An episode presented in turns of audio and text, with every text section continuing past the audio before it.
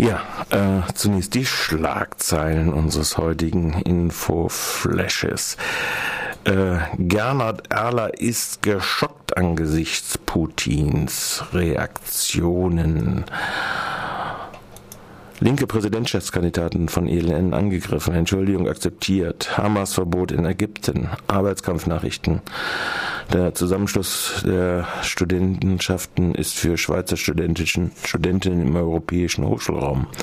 Höchster Frauenanteil an Beschäftigten im Südwesten, Freiburger Stadtbauboss soll acht Jahresvertrag erhalten und Gehalt veröffentlichen. Zunächst Gernot Erler geschockt. Gegenüber dem Deutschlandradio erklärte am heutigen Morgen der zuständige, der für die deutsch-russischen Beziehungen zuständige Koordinator Gernot Erler, Freiburger Bundestagsabgeordneter, dass er geschockt sei angesichts des militärischen Vorgehens von Putin und seiner Regierung auf der Krim. Er wiederholte, dass sich äh, Russland zusammen mit den Signatarmächten Frankreich, Großbritannien, U S A im Budapester Protokoll zur territorialen Integrität der Ukraine verpflichtet hatte, im Gegenzug zur Abgabe der Atomwaffen. Er insistierte auf ein weiteres diplomatisches Vorgehen, bezeichnet es als unglücklich, das G acht Treffen in Sotschi abzusagen und verwies auf die wirtschaftlichen Verflechtungen der E U und Russlands angesichts einer Quote von dreißig Prozent von Energierohstoffen, die aus Russland kämen, in der Europäischen Union. Linke Präsidentschaftskandidatin von E L N angegriffen, Entschuldigung akzeptiert. Der auch von R D L in der vergangenen Woche berichtete bewaffnete Angriff auf die linke Präsidentschaftskandidatin in Kolumbien, Aída Avella, ist vom kolumbianischen E L N-Guerilla verübt worden. Sie hat die Verantwortung für die Schüsse auf den Konvoi der Präsidentschaftskandidatin äh, übernommen und sich entschuldigt. Es sei ein Verbrechen, äh, ein Versehen gewesen.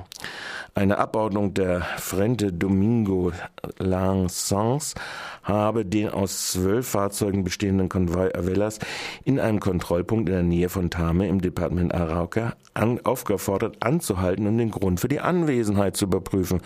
Anstatt anzuhalten, seien die in, aus dem Inneren eines der Fahrzeuge mehrere Schüsse auf die Guerilleros abgegeben worden, woraufhin diese sich zurückzogen und das Feuer erwiderten. In einem Gespräch mit Radio Caracol akzeptierte Avella die Entschuldigung und lud die E L N-Guerilla ein, sich dem Friedensprozess anzuschließen.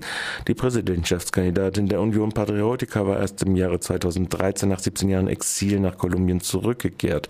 neunzehnhundertsechsundneunzig hatte sie ein Attentat überlebt und das Land verlassen. Im Laufe der achtziger, neunziger Jahre wurden rund viertausend U P-Mitglieder von rechten Paramilitärs ermordet. Hunderte mussten fliehen. Hamas-Verbot in Ägypten. Der Gerichtshof für eine Entscheidung hat alle auf Arbeiten und Aktivitäten der palästinensisch-islamistischen Hamas im Lande verboten und die Besetzung ihrer Büros und Beschlagnahme ihres Vermögens angeordnet. Hamas, die den Gazastreifen kontrolliert, der im Norden an Ägypten grenzt, war eine als war einst als Geschwisterorganisation der Muslimbruderschaft gegründet worden. Nach dem Militärputsch war diese Muslimbruderschaft als terroristische Organisation im Dezember zweitausenddreizehn deklariert worden und Juristen verlangten ein Hamas-Verbot wegen enger Beziehungen zu den Muslimbrüdern. Die nach dem Militärputsch eingesetzte Regierung beschuldigte Hamas der Verschwörung mit militarisierten Gruppen auf dem Sinai, die mehrfach Regierungs- und Armeeinstitutionen angegriffen haben und dabei hunderte Menschen seit dem Putsch gegen Morsi getötet haben. Auch nach Angaben aus Militärkreisen wurden Maßnahmen nach der Unterdrückung der Muslimbruderschaft zur Schwächung von Hamas vorbereitet worden. Hamas wies immer die Anschuldigung, es mische sich in die innerägyptischen Angelegenheiten ein, zurück und verurteilte den Gerichtsbeschluss vom Dienstag scharf. Er beschädige das Ansehen Ägyptens und seine Rolle zur palästinensischen Sache. ein paar internationale Arbeitskampfnachrichten. In Kambodscha berichten die Arbeiterinnen von zwei Textilfabriken, dass sie in den Gebäuden eingeschlossen wurden, als sie sich in den gewerkschaftlichen Überstundenstreik beteiligen wollten. Die Arbeiterinnen der Bekleidungsindustrie haben die Bestreikung der Überstunden als Kampfform für die Durchsetzung eines Minimaltageslohns von fünf Dollar dreißig Cent, also drei Euro siebenundachtzig, beschlossen. Die Kampfform wurde gewählt, nachdem die Regierung Anfang Januar den Streik der Arbeiterinnen der Bekleidungsindustrie blutig unterdrückt hatte. Der Streik der Arbeiter des öffentlichen Verkehrssektors in Kairo endete nach fünf Tagen, nachdem die Regierung eine Lohnerhöhung zugestimmt hatte. Streiks der öffentlich Beschäftigten und der Textilarbeiterinnen trugen mit zum Ende der vom Militär eingesetzten Regierung vor zwei Wochen bei. Die zweiundzwanzigtausend Textilarbeiterinnen sind noch im Streik. In einer seltenen Bewegung von Opposition hat im Gazastreifen die Gewerkschaft der öffentlich Beschäftigten die Hamas geführte Regierung aufgefordert, den sechsundvierzigtausend Mitgliedern die volle Gehälter auszuzahlen. Die Beschäftigten haben seit drei Monaten kein volles Gehalt mehr erhalten. Die Hamas-Regierung musste einen größeren Rückgang der Einnahmen verzeichnen, da Ägypten die Tunnel, die für den Schmuggel von Waren zwischen Gaza und dem Sinai benutzt wurden, geschlossen hat. Bis zur Tunnelschließung hat die Regierung des Gazas von den Schmugglern Abgaben erhoben. F S Z ist für Schweizer Studentinnen im europäischen Hochschulraum. Der freie Zusammenschluss der Studentinnenschaften F Z S e V unter den Schutz den Appell des Verbandes der Schweizer Studierendenschaften V S S U N E S U und fordert alle politischen Entscheidungsträger in Europa auf, die Schweiz weiterhin in internationalen Bildungs- und Forschungskooperationen zu beteiligen. Unter anderem erklärte Katharina Mart, Vorstandsmitglied im F Z S, wir wollen den internationalen Austausch zwischen unseren Hochschulen erhalten. Internationale Bildungs- und Forschungskooperationen sollen eine Selbstverständlichkeit in einem europäischen und internationalen Hochschulraum bleiben, von dem die Schweiz ein Teil ist. Wir fordern von den politischen Entscheidungsträgerinnen in Europa und der Schweiz, dass die Schweiz weiterhin an allen Kooperationen teilnehmen kann. Hintergrund des Appells ist die Gefährdung der Zugehörigkeit der Schweiz zum europäischen Hochschulraum seit dem Votum zur Masseneinwanderungsinitiative am neunten Februar zweitausendvierzehn. Die Europäische Kommission stellte umgehend die Zugehörigkeit der Schweiz am achten E U-Forschungsprogramm Horizon zwanzig zwanzig und dem studentischen Austauschprogramm Erasmus Plus in Frage. Der F Z S und die Schweizer Studierendenverband fordern die weitere Teilnahme der Schweiz an diesem Programm und Bekenntnis zu einem offenen internationalen europäischen Hochschulraum. Ob dies auch für die europäische Rüstungsforschungskooperation, zum Beispiel der E T H Zürich bei Drohnen gilt, ließ die Studierendenorganisationen offen.